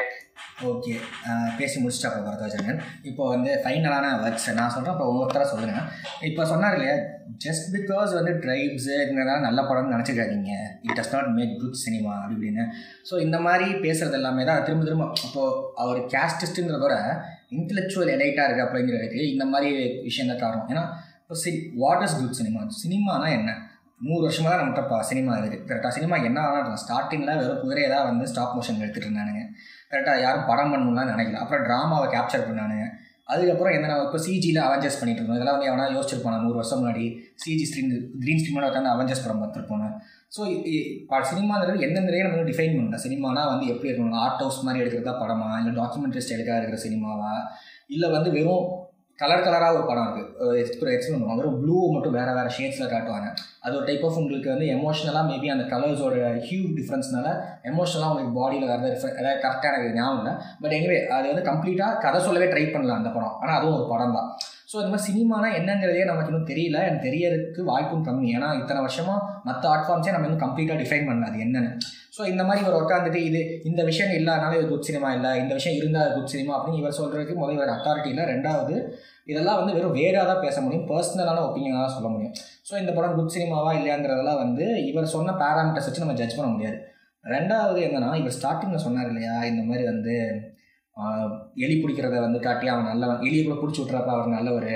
அதுக்கப்புறம் சூர்யா வந்து குதிச்சு வராப்புல இதெல்லாம் பார்த்தீங்கன்னா வந்து பேட் ரைட்டிங் இல்லை. இதெல்லாம் வந்து அன்இன்ஸ்பயர்ட் writing வேணால் சொல்லலாம். ஏன்னா லிட்ரலாக சேவ் த கேட்னு ஒரு புக் இருக்குது இந்த மாதிரி சின்ன சின்ன நெரேட்டிவ் டெக்னிக்ஸ் வச்சு கேரக்டர் எஸ்டாப்ளிஷ் பண்ணுறது அதாவது டீப்பாக போகாமல் சும்மா சின்னதாக அவங்க பண்ணுற விஷயத்தை வச்சு சிம்பாலிசம் வச்சு இவன் இந்த மாதிரி கேரக்டர் அந்த மாதிரி கேரக்டர் சூர்யா பார்த்தீங்கன்னா அப்சிக்கல் குதிச்சு போகிறாரு எல்லாருமே அப்சிக்கல் பின்னாடி வந்து காமனாக கூட்டோட கூட்டமாக வந்து கும்மி அடிச்சுட்டு இருக்கும்போது சூர்யா வந்து தனி மனுஷனாக யோசிச்சு அதை குதிச்சு போகிறாப்புல அந்த எல்லையை குதிச்சு போகிறாப்புல ஸோ அது ஒரு மெட்டஃபோர் தான். அது இருக்கிறதுல பெஸ்ட் மெட்டஃபோராக ரொம்ப யூனிக்கான மெட்டஃபோராக இல்லை. ரொம்ப சாதாரணமான மெட்டஃபோர் தான். பட் அவ்வளோதான் நீ வந்து ஒரு விஷயம் நார்மலாக இருக்குங்கிறக்காக அது பேடாக இருக்குன்னு சொல்ல முடியாது. ரெண்டாவது என்னன்னா வந்து திரும்பவும் பழசு மாதிரி தான். இந்த இன்ட்ரெஸ்டிங்காக இல்லை சூர்யா ஹாக் ஹாக்கி விளையாடலையா டென்னிஸ் விளையாடலையா கையடிப்பு அப்படிங்கிறதுலாம் அது முக்கியமே இல்லை. சரியா? சூர்யாவை பற்றி இல்லை இந்த படம். க்ளோஸ் அண்ட் பர்சனலாக இருக்கிற படம் இல்லை. தூரமாக இருந்து ஒயிட் ஸ்க்ரீனில் காட்டுற படம் தான் இது. ஐ மீன் அப்படி காட்டல. ஆனால் மெட்டஃபரிக்கலாக பேசுகிறேன் நான். ஸோ இது வந்து வந்து உங்களுக்கு ஒரு இண்டிவிஜுவல் பர்சன் என்னென்ன பண்ணுவான்? அவன் யார்? அவனோட பயசஸ் அவன் எதுக்கு அவன் பண்ணுறான் அப்படிங்கிறதுலாம் இல்லை. என்ன இவெண்ட்டு என்னென்ன நடந்துச்சு யார் பிளேயர்ஸ் அவங்க பேக்ரவுண்ட் என்ன ஒவ்வொரு கம்யூனிட்டியாலையும் இன்னொரு கம்யூனிட்டியாலும் என்ன பண்ணுவோம் அப்படிங்கிறத எதுவுமே தனிப்பட்ட இதே இல்லை. இது வந்து larger than one person film தான் இது. ஸோ வந்து அந்த நியூவான்சஸாக அவர் வந்து அவர் கம்யூனிட்டியோட நியூவான்ஸாக கேட்டிருக்காரே தவிர ஒரு பர்சனோட நியூவான்ஸ் காட்டல இந்த படத்தில். ஸோ இதுவும் வந்து மிஸ்ஸிங் த பாயிண்ட் தான். ஸோ இந்த மூணு விஷயம் தான் நான் சொல்லுவேன் எனக்கு கடைசியாக திரும்பி என்னோட க்ளோசிங் ஸ்டேட்மெண்ட்னா நான் வந்து பரதராஜன் இந்த படத்தை பிடிக்கல இல்லை ஓவர் கிரிட்டிசைஸ் பண்ணுறதுனால வந்து கேஸ்டிஸ்ட்டுலாம் சொல்ல இவர் வந்து இந்த பல பேர் நான் இந்த சினிமா ஸ்கூல்ஸ் படிச்சுட்டு வரவங்களோ இல்லை ஓவர் ஹைலி லிட்ரேச்சர் சினிமா லிட்ரேச்சரோட எங்கேஜ் ஆகிறவங்க மாதிரி ரொம்ப எலிட்டிஸ்டாக இருக்காப்புல. அதாவது வந்து சில விஷயங்கள் வந்து மேட்ஸ் குட் சினிமா சில விஷயங்கள் வந்து மேட்ஸ் பேட் சினிமான்னு ஒரு சில விஷயங்கள் வச்சிருக்காப்புல. அண்ட் அது வந்து ரொம்ப ஒரு ஃபூலிஷான ஐடியா ஏன்னா வந்து அந்த பேராமீட்டர்ஸ் எல்லாமே with time and with crowds it changes so வந்து அதுதான் என்னோட ஃபைனல் ஸ்டேட்மெண்ட் பரத்வாஜை பற்றி ரொம்ப மிஸ் அண்டர்ஸ்டாண்டிங் வச்சிருக்கப்ப இன்னும் சொல்ல போனால் தப்பான எக்ஸ்பெக்டேஷன்ஸோட ஒரு படத்துக்கு போயிட்டு அந்த எக்ஸ்பெக்டேஷனை மீட் பண்ணலைங்கிறதுனால ரொம்ப ஹைப்பர் கிரிட்டிசைஸ் பண்ணுறாப்புல இந்த படத்தை அப்படிங்கிறது தான் என்னோட take so outside of cinema சில பாயிண்ட்ஸ் வந்து நான் சொல்லணும்னு நினைக்கிறேன். ஆக்சுவலாக வந்து இப்போ ஒரு ஒரு ரிவ்யூங்கிறது வந்து ஒரு ரிவ்யூ ப்ராப்பர் ரிவ்யூங்கிறது வந்து இட் சுட் பி அப்ஜெக்டிவாக நான் நினைக்கிற விஷயம் it should be objective but இவரோட இந்த ரிவ்யூ வந்து ரொம்ப சப்ஜெக்டிவாக அவர் வந்து லைஃப்பை பார்க்குற விதத்துலையும் படம் பார்த்துருக்காரு அப்படின்னு வந்து நீ ஓகே ஓகே ஒரு காமன் மேனாக பார்க்கும்போது அது ஓகே நீங்கள் பார்க்கும்போது அது ஓகே நீங்கள் பார்த்துட்டு அதை ப்ரெசென்ட் பண்ணும்போது கொஞ்சம் அப்ஜெக்டிவாக வந்து கொடுக்குறது வந்து பெட்டராக இருக்கும். ஸோ நீங்கள் சொன்ன மாதிரி தான் அவரோட எலைட்டிஸ்ட் மைண்ட் செட் தான் வந்து இதில் வந்து வெளியே வருது. அவர் சொன்ன பாயிண்ட் என்னென்னா இந்த ஜட்ஜஸ் அந்த லாயர்ஸ் அவங்க அவங்க கம்யூனிகேட் பண்ணுற விதம் அவங்களோட இன்ட்ராக்ஷன் எதுவுமே வந்து ரியலிஸ்டிக்காக இல்லை அப்படின்னு சொல்கிறாரு எதை வச்சு அப்படி சொல்கிறான்னு தெரியல. See I I myself come from law background எங்கள் அப்பா வந்து லா படிச்சிருக்காங்க சித்தப்பா லா படிச்சிருக்காங்க. நான் சின்ன வயசுலேருந்தே பார்த்து வளர்ந்துருக்கேன். அவங்களுக்குள்ள எப்படி பேசிக்குவாங்க? அவ- அவங்க போலீஸ் கிட்ட எப்படி பேசுவாங்க? அவங்க லாயர்ஸ் கிட்ட எப்படி பேசுவாங்க? கிளைண்ட்ஸ் கிட்ட எப்படி பேசுவாங்க அப்படின்றது. But I never fell for once it was blown out of proportion அந்த மாதிரி. இல்லை அன்ரியலிஸ்டிக்காகவும் இந்த மாதிரி வந்து இல்லை. ஆக்சுவலாக நடக்கிறது தான். லாயர்ஸ்குள்ளே அப்படி தான் பேசிக்குவாங்க. போலீஸ் அண்ட் லாயர்ஸ் அப்படி தான் பேசிக்குவாங்க. நான் நிறைய நிறைய பார்த்துருக்கேன் அந்த மாதிரி. ஒரு ஒரு மாதிரி பேசுவாங்க. நிறைய உள்குத்து இருக்கும். சார்காஸ்டிக்காலாம் பேசுவாங்க. ஒரு கேம் மாதிரி தான் ஆமாம் ஒரு நார்மலாக பேசினாலுமே வந்து நீங்கள் வக்கீலில் அப்படி பண்ணுவீங்க அப்படிங்குவாங்க. போலீஸ் வந்து லாயர் பார்த்து லாயர் வந்து போலீஸ் பண்ணீங்க போலீஸில் அதெல்லாம் பண்ணுவீங்க அப்படின்னு. அது வந்து யூஷுவல் அது அது என்ன சொல்லுவோம்? அந்த ஒர்க் கல்ச்சர் கல்ச்சர்னு சொல்லுவோம் இல்லையா? அதுதான் வந்து. சரி அதை வந்து அவர் பார்த்தது இல்லைன்னு நினைக்கிறேன். அதனால வந்து அது வந்து அது அப்படி ஒரு விஷயமா வந்து அவர் வந்து சொல்கிறாரு லைக் வந்து அந்த கேரக்டரைசேஷன் வந்து நீங்கள் சொன்ன மாதிரி தான். It's not about individual people it's it's about the issues. Spoken இல்லையா? அதே மாதிரி தான். ஸோ அந்த இண்டிவிஜுவல் கேரக்டர்ஸுக்கு அந்த எம்பசிஸ் வந்து கொடுக்க தேவையில்லை. அதே மாதிரி நீங்கள் சொல்லும்போது தேவையான இடத்துல அந்த சின்ன சின்ன விஷயங்கள் வச்சு அந்த கேரக்டர் எப்படிப்பட்ட கேரக்டருங்கிறது வந்து சொல்லியிருக்காங்க. இவன் அந்த அப்டக்கிள் தாண்டி சூர்யா குதிக்கிறது பிடிக்கலன்னு சொல்கிறீங்க ஆனால் சூர்யா வந்து ஸ்மோக் பண்ணுறதோ விளையாடுறதோ காமிக்கல அப்படின்னு சொல்கிறீங்க அவர் குதிச்சு போறான்னா அது அது ஒரு சிம்பாலிசம் தான். அவ- அவர் எப்படிப்பட்ட கேரக்டருங்கிறது ஒரு சிம்பாலிசம் இந்த மாதிரி ரெண்டு மூணு விஷயத்துல வந்து காமிச்சிருப்பாங்க. அதுவே போதும். அதை தாண்டி வந்து காமிக்கலங்கிறப்ப வந்து அது அவசியம் இல்லை. அதனால வந்து காமிக்கல. ஸோ எல்லாத்துக்கும் வந்து ப்ரிஃபரன்சஸ் இருக்கும் எல்லாத்துக்குமே வந்து எல்லாமே பிடிக்காது. சினிமான்னு கிடையாது. நீங்கள் எது வேணால் எடுத்துக்கலாம். ஃபுட்டு இல்லைனா டெய்லி யூஸ் பண்ணுற ப்ராடக்ட்ஸ் எல்லாத்துக்கும் ஒரு ஒரு ப்ரிஃபரன்சஸ் இருக்கும். அது இருக்கிறதுல தப்பு இல்லை பட் ரிவ்யூ பண்ணும்போது முடிஞ்ச அளவுக்கு அன்பயஸ்டாக அப்ஜெக்டிவாக ஒரு விஷயத்தை ப்ரெசென்ட் பண்ணுறது வந்து பெட்டர்னு தோணுது. பட் இந்த ரிவ்யூவில் வந்து he completely miss the point நான் சொல்கிறேன் ஒரே விஷயம் நான் பண்ணிங்கன்னா நீங்கள் சொன்னது எல்லாமே ரிவ்யூ அப்போ பண்ணணும். அண்ட் ரொம்ப முக்கியமாக ஃபில்ம் மேக்கர் என்ன கன்வே பண்ண ட்ரை பண்ணுறாங்கன்னு புரிஞ்சுக்க ட்ரை பண்ணணும். நான் நினைக்கிறேன்னா இப்போ Bharadwaj Rangan is one of the reviewer blue செட்டமான் இருக்கார் மிஸ்டர் பிரசாந்த் ஒருத்தர் அவங்களும் ரிவ்யூ பண்ணியிருக்காங்க. ஆனால் நம்ம ஏன் இன்னைக்கு பரத்வாஜ் ரங்கன் சார் வந்து நம்ம மெயின் டாபிக் எடுக்கிறோம்னா அவர் இது இதுக்கு முன்னாடி கொடுத்த மூவிஸ் ரிவ்யூவோட இது கொஞ்சம் ரொம்ப நீங்கள் சொன்ன மாதிரி ரொம்ப அன்பயஸ்டாக போயிருச்சோ? Okay sorry பயஸ்டாக போயிருச்சோ? அப்படின்னால தான் இது வந்து சோஷியல் மீடியாலையும் ரொம்ப பேசப்படுற ஒரு இதாக இருக்குது அதனால தான் நம்மளும் இதை எடுத்து இன்னைக்கு ஒரு ஃபுல் டிஸ்கஷனை வச்சுருக்கோம். நான் நினைக்கிறேன் இது வந்து மேலோட்டமாக ஜஸ்ட் ரிவ்யூ தானே. இதை நம்ம ரொம்ப சீரியஸாக எடுத்துக்க தேவையில்லை. மக்களுக்கு தெரியும் எது சரி எது தப்புன்னு அவங்களுக்கு. ஸோ அது மக்கள்கிட்ட நான் விட்டுறேன்.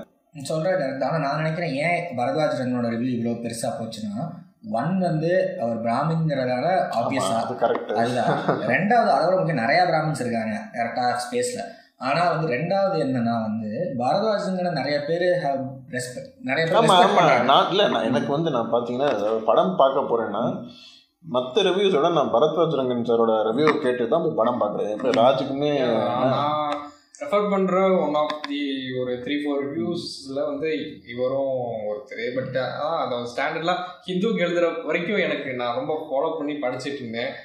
பட் யூடியூப் போகும்போது இது இந்த மாதிரி சில வீடியோஸில் வந்து அந்த சப்ஜெக்டிவாக ப்ரெசென்ட் பண்ணணும்னே எனக்கு அதுக்குள்ள உடன்பாடு இல்லை. ஸோ பெருசாக அதுக்கப்புறம் நான் ஃபாலோ பண்ணது கிடையாது. ரொம்ப நாள் கழிச்சு ஃபஸ்ட் வீடியோ பார்க்குறேன் அவரோடது ஸோ அதனால தான் நம்ம இவ்வளோ பேசணும்னு நினைக்கிறேன். ஏன்னா நிறைய பேர் இவர் வந்து அவ்வளோ ரெஸ்பெக்ட் பண்ணி எல்லா ஒப்பீனியன்ஸை ஃபாலோ பண்ணுறதுனால இந்த இந்த இடத்துல கொஞ்சம் இவர் தடுமாறிட்டனால பீப்புள் வந்து ஆர் வெரி இன்ட்ரெஸ்டட் இந்த மாதிரி ஏன் பண்ணாப்புல? என்ன ஆச்சு இதனால இருக்குமோ? அப்படின்னு ரொம்ப ஸ்பெகுலேட் பண்ணுறாங்க ஸோ இது வந்து டெஸ்டமெண்ட் டு ஹிஸ் வேர்த்தோட சக்ஸஸ் தான்.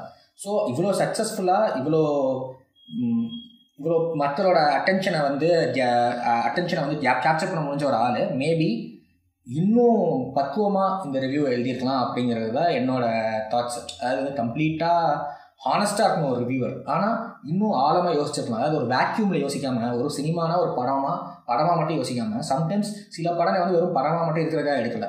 ஒரு சொசைட்டியை போய் இம்பாக்ட் பண்ணுறதா எடுக்கிறாங்க ஸோ அந்த மாதிரி படங்கள் அட்லீஸ்ட் ஒரு வேக்யூமில் வெறும் படமாக மட்டும் பார்க்காம டோட்டலாக இதோட இம்பாக்ட் என்ன? கல்ச்சரில் இது எங்கே ஸ்பேஸ் கல்ச்சரில் இது எங்கே உட்காருது? அப்படின்னு யோசிச்சு சொல்லியிருந்தா இன்னும் பல பேர் வந்து ஐ மீன் இந்த மாதிரி ஒரு பிரச்சனை வந்திருக்காது. பல பேர் சந்தோஷப்பட்டிருப்பாங்க. அண்ட் தேவோட நிறைய இந்த கம்யூனிட்டிஸ் கம்யூனிட்டிஸில் உள்ளவங்களும் ரொம்ப அப்ரிஷியேட் பண்ணியிருப்பாங்க மேபி இவரை. ஸோ அவ்வளோதான் ஸோ அதோட நம்ம இது பரத்வாஜன் கம்ப்ளீட் பண்ணிக்கலாம் எடுத்து நம்ம ஃபைனலாக வந்து ஆ இருங்க ஒரு பாய் சொல்ல வச்சுருவாங்க ஹியூமன் ரைட்ஸ் அப்படின்னு படம் எடுத்துட்டு உடனே நல்ல படம்னு நினச்சிக்காதீங்க In other words, like I said at the beginning, just because you have a good story and good intentions, it's not good cinema. That's the end of this JVM review. If you'd like to do, subscribe to Film Company South and see you soon at the movies. எல்லாம் subscribe பண்ணிருங்க கண்டிப்பா பிடிச்சிருந்தா subscribe பண்ணிடுறேன்ப்பா okay bye Bharath இப்போ நம்ம வந்து கடைசியாக closing statement கொடுத்தோம் இந்த படத்தை பற்றி நார்மலாக என்னென்னா வந்து ப்ரிவிலேஜான ஆளுகளுக்கு அன்ப்ரிவிலேஜான ஆளுகை வந்து ஒரு பிரச்சனை சொல்லும்போது அதை டிஸ்மிஸ் பண்ணுறது தான் ஃபஸ்ட்டே எண்ணமே. அன்ப்ரிவிலேஜ் மட்டும் இல்லை ஜஸ்ட் நம்ம யார் வந்து பவரில் இருக்கா யார் கரெக்டுன்னு நம்ம ப்ரெஜிடிஸ்டாக வச்சுருக்கோமோ இவங்க சொல்கிறோம் இந்த படத்தில் அந்த ஜாதிக்காரனே எப்போவுமே வந்து திருடுவாங்கப்பா அப்படின்னு சொல்கிறாருல அந்த மாதிரி நம்ம ப்ரெஜுடிசஸ் ப்ரெஜுடிசஸ்க்கு ஏற்ற மாதிரி தான் போகிறோம் ஸோ வந்து இந்த படம் அதை தான் மெயினாக டேக்கிள் பண்ண போகிறாங்க ஸோ பார்த்தீங்கன்னா ஃபார் எக்ஸாம்பிள் எனக்கே பர்சனலாக இது ரொம்ப சின்ன விஷயம் தான் இதெல்லாம் ஒன்றுமே கிடையாது. ஆனால் வந்து ஒரு சென்னையிலேயோ இல்லை ஒரு பெரிய மெட்ரோபாலிட்டன் சிட்டியில் சென்னையில் வச்சுக்கலாம் சென்னையில் நைட்டு ஒரு பன்னெண்டு மணிக்கு மேலே வெளியே நடந்து போனால் ஒரு ஒரு செகண்ட் ஷோ முடிச்சுட்டு வெளியே வரீங்க அப்படின்னா நடந்து வந்தால் போலீஸ் டார்ச்சர் அவ்வளோ அதாவது சுற்றி அந்த ஏரியாஸில் எங்கனமோ இல்லீகல் ஆக்டிவிட்டிஸ் பண்ணுறவங்க இருப்பாங்க. ஆனால் அவங்கள யாருமே அப்ரோச் பண்ண மாட்டாங்க. போலீஸ்காரங்க தான் அவங்களை ஹராஸ் பண்ணுவாங்க. ஃபஸ்ட் எடுத்தோம் யார் நம்ம ப்ரொடெக்ட் பண்ணணுமோ அவங்க தான் நம்மளை ஹராஸ் பண்ணுவாங்க. இது யார்? நம்மளை மாதிரி எம்பவர்டாக இருக்கிற ஆளுகளுக்கே. இது ஒரு பிரச்சனை. ஸோ கம்ப்ளீட்லி டோட்டலி ஒதுக்கப்பட்டு இன்னும் சொல்ல போனால் ஏறி மிதிக்கிறதுக்காகவே வச்சுருப்பாங்க சில கம்யூனிட்டிஸில் சில இடங்கள்ல. இப்போ தான் எப்படி ஹராஸ் ஆகிறாங்க ஒரு போலீஸ் மூலமாக நீங்கள் போலீஸோட கிரேஷியோட காட்டில் அவன் நல்லவனா கெட்டவனா காட்டில் எல்லா போலீஸும் நல்லா இருக்காங்க அது பாயிண்ட் இல்லை. இது வந்து ஒரு இங்கிலீஷ் uh, சிக்காமில் வரும். சிக்காமில் வரனால சீரியஸாக எடுத்துக்காம போக தேவையில்ல. அதனால் லைன் அது. ப்ரூக்லின் நைன் நைன் ஒரு சிக்காம் வரும். அதில் வந்து சொல்லுவாள் இந்த மாதிரி இவன் போலீஸ் ஆஃபீஸர் இந்த இந்த ஜார்ஜ் ஃப்ளாய்டு மேட்டர் நடந்ததுக்கப்புறம் இந்த எபிசோட் வருது. இவன் போலீஸ் ஆஃபீஸர் நான் சொல்கிறான் இந்த மாதிரி நான் போலீஸ் தான் நானும் நானும் நல்லவன் தான் நீ எல்லா போலீஸையும் கெட்டவன் நினச்சிட்டு இருக்க அப்படின்னு அவள் சொல்லுவா. இது உன்னை பற்றியோ இல்லை உங்கள் போலீஸை பற்றியோ இல்லை இது ஒரு நடந்த அநியாயத்தை பற்றி நீ நல்லவங்க இருந்து போனால் கெட்டவங்க இருந்து போனால் எப்படியோ கெட்டு போன? இப்படி ஒன்று நடந்திருக்கு. அதுக்கு ஒரு நீதி வேணும். அதை பற்றி பேசணும் நம்ம போலீஸ்காரங்களோட பிஹேவியர் கண்ட்ரோல் பண்ணுறதுக்கு அப்படின்பா அதுதான் பாயிண்ட்டு நீங்கள் சொல்கிற மாதிரி lip shade bad shade grey shade காட்டுறலாம் படம் இல்லை. இந்த மாதிரி அநியாயங்கள் நடக்குது. நம்ம இது வந்து முடிஞ்ச அளவுக்கு நிறையா பேரை பார்க்க வச்சிருக்கா ஒரு படத்தை எடுத்து இந்த அநியாயத்தை நிறுத்த நம்ம எதாவது பண்ணலாம். அண்ட் அநியாயத்தை ஃபீல் பண்ணுறவங்கள அநியாயத்தை எக்ஸ்பீரியன்ஸ் பண்ணுறவங்கள இங்கே பாருங்க உங்களை மாதிரி எக்ஸ்பீரியன்ஸ் பண்ண ஒரு ஆள் ஜெயிச்சிருக்கா? அப்படின்னு காட்டுறதே எடுத்த படம் தான். அவ்வளோதான் அதை புரிஞ்சுட்டா மற்ற எந்த கிரிசிசமும் உங்களுக்கு பெருசாக தெரியாது. இப்போ நம்ம ப- பரத்வாஜ் ரங்கன் சாரை தாண்டி ஹச் ராஜா வந்து இந்த ஒரு ட்வீட் ஒன்று போட்டிருக்காரு. லைக் ட்விட்டர் ஸ்பேஸில் சூர்யா வந்து இந்த மாதிரி மொழி ரொம்ப முக்கியம்னு சொல்கிறீங்க ஆனால் நீங்கள் படம் மட்டும் அஞ்சு மொழிகள் ரிலீஸ் பண்ணுறீங்க அப்படின்னு ஒரு ஒரு கருத்து ஒன்று சொல்லியிருக்காரு. ஸோ இதை வந்து எப்படி எடுத்து எடுத்துக்கலாம் நீங்கள் நினைக்கிறீங்க? அவரோட அந்த கருத்தை வந்து நீங்கள் எப்படி எடுத்துக்கிறீங்க? இது வந்து ஒரு பேஸ்லெஸ்ஸான ட்வீட் தான் இருக்குது பட் இது டீப்பாக ஆரஞ்சோம்னா இதில் வந்து ஒரு ஒரு விஷயமே வந்து இல்லை. இப்போ அவர் சொல்கிற லாஜிக் படி பார்த்தா தமிழை விட்டுட்டு மற்ற ஒரு நாலு லாங்குவேஜில் வந்து படம் பண்ணியிருந்தா அவர் சொல்கிறதுல வந்து நியாயம் இருக்குது சூர்யாவோட அந்த லாங்குவேஜ் பற்றின கமெண்ட்ஸ் நான் பெருசாக நான் கேட்டதில்லை. மற்றவங்க சொல்லி கேட்டு இந்த மாதிரி சொன்னார் அப்படின்னு நான் சொல்லி கேட்டதில்ல. நான் என்ன வந்து ஒப்பீனியன் வச்சுருக்கேன் அப்படின்னா தமிழ் இம்பார்ட்டன்ட் தமிழ் வந்து படிங்கங்கிற மாதிரி வந்து சொல்கிறாங்க உங்களோட மதர் டங்கு மற்ற லாங்குவேஜஸ் படிக்கிறதுக்கு முன்னாடி உங்கள் மதர் டங் நல்லா தெரிஞ்சுக்கும் அப்படின்னு வந்து சொல்கிறாங்க ஸோ யா இது இது- வந்து இன்னொரு விஷயம் வந்து இது ஒரு படம்ங்கிறது அவரை பற்றின விஷயம் மட்டும் கிடையாது இல்லையா? அவர் வந்து ஒரு part of the film so அதையும் தாண்டி வந்து டெக்னீஷியன்ஸ் இருக்காங்க. ஸோ வந்து இதை ஃபஸ்ட்டு சூர்யா படமாக வந்து பார்க்கறது வந்து தப்பு. அண்ட் அகெயின் அவர் அதோட ட்வீட்டை வச்சு பார்த்தாலும் அது வந்து ஒரு பேஸ்லெஸ்ஸாக தான் இருக்குது இதே வந்து தமிழை விட்டுட்டு மற்ற ஐ மீன் தமிழ் தான் வந்து அவர் பேஸு ஸோ அந்த பேஸை விட்டுட்டு மற்ற லாங்குவேஜஸில் வந்து படம் சொன்னார் அப்படின்னா ஓகே ஏதோ கன்சல்ட் பண்ணுறதுக்கான வந்து அர்த்தம் இருக்குது பட் அவர் வந்து அந்த மாதிரி பண்ணலை. தமிழ்லையும் ஸ்ட்ராங்காக பண்ணுறாரு ஸோ நடந்த இன்சிடெண்ட்டுமே வந்து நம்ம தமிழ்நாடு பேஸ் பண்ண இன்சிடெண்ட் தான். ஸோ இல்லையா இந்த அஞ்சு லாங்குவேஜஸ் எடுத்துக்கிட்டாலும் அந்த பேஸ் வந்து அந்த அந்த ஸ்டோரியோட மையம் வந்து தமிழ்நாடாக தான் இருக்குது ஸோ தமிழ்நாடுக்கு தான் இம்பார்ட்டன்ஸ் இருக்குது ஸோ அப்படிங்கிறப்ப அவர் கொடுத்த ட்வீட் இன்னொன்னு என்ன நான் நினைக்கிறேன்னா, சொல்லுங்க நம்ம பரத்வாஜ் சட்டன் சொன்ன மாதிரி மோ த லீஸ்ட் இன்வால்வ் சூர்யாவோட லீஸ்ட் இன்வால்வ்டு ஃபிலிம் இதுதான். ஸோ சூர்யா என்ன சொன்னாங்க? சூர்யா படமே இல்லை இவர் சொன்ன மாதிரி.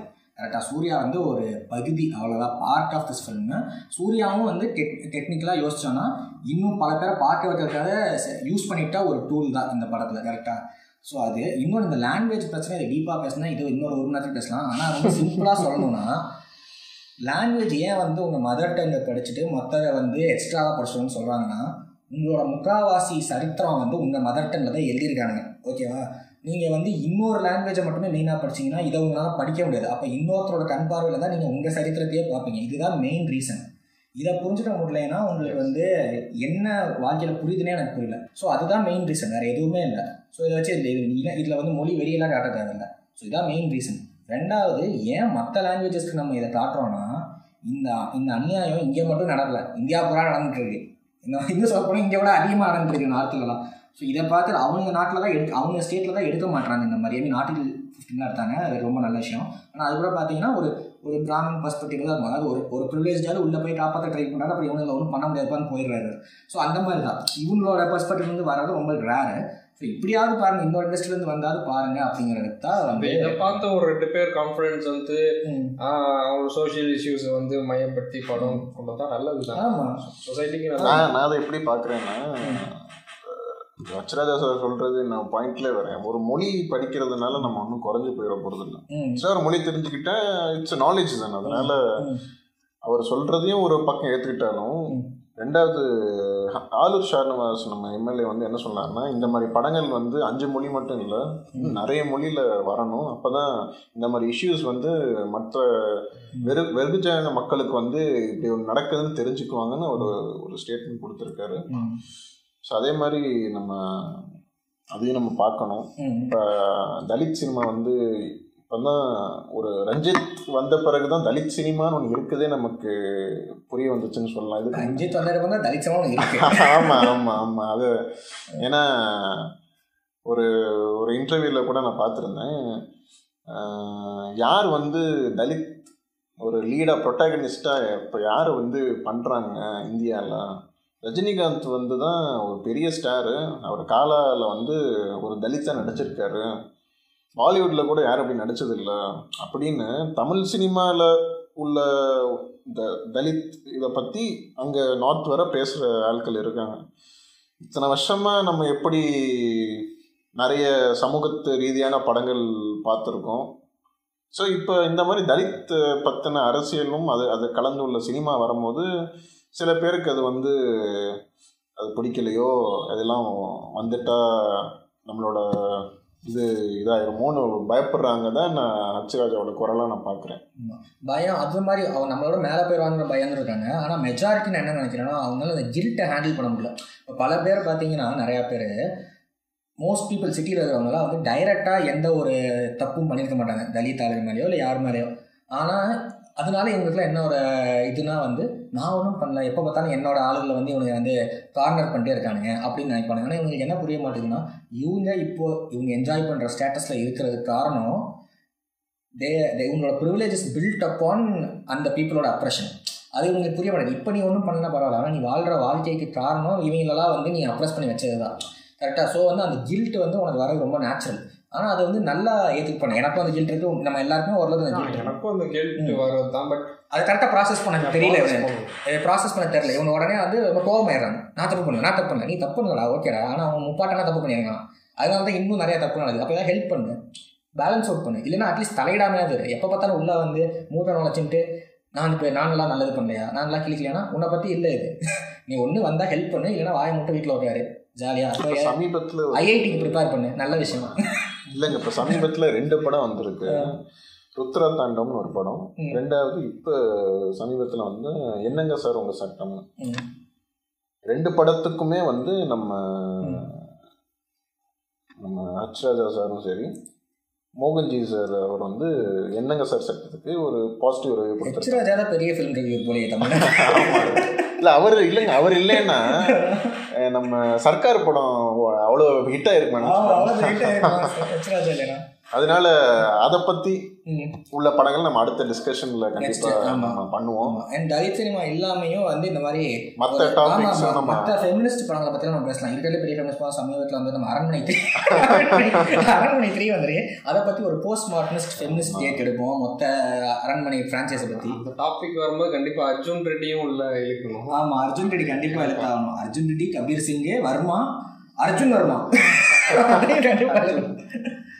ஆமா சரி ஓகே அதே மாதிரி நம்ம சமூகத்துல பேசப்படுற டேபுவான டாபிக் எல்லாமே நம்ம பாட்காஸ்ட்ல Tackle பண்ண try டேக்கிள். பண்ண நாங்க ட்ரை பண்றோம். ம். So இதோட நம்ம. முடிச்சுக்குவோம். அவ்வளோ வேற எதுவும் தாட்ஸ் இல்லை okay thank you for listening good bye இது வேற இந்த ட்ரீட் தான் இந்த சவுண்ட்லாம் உள்ள வருது. Stop stop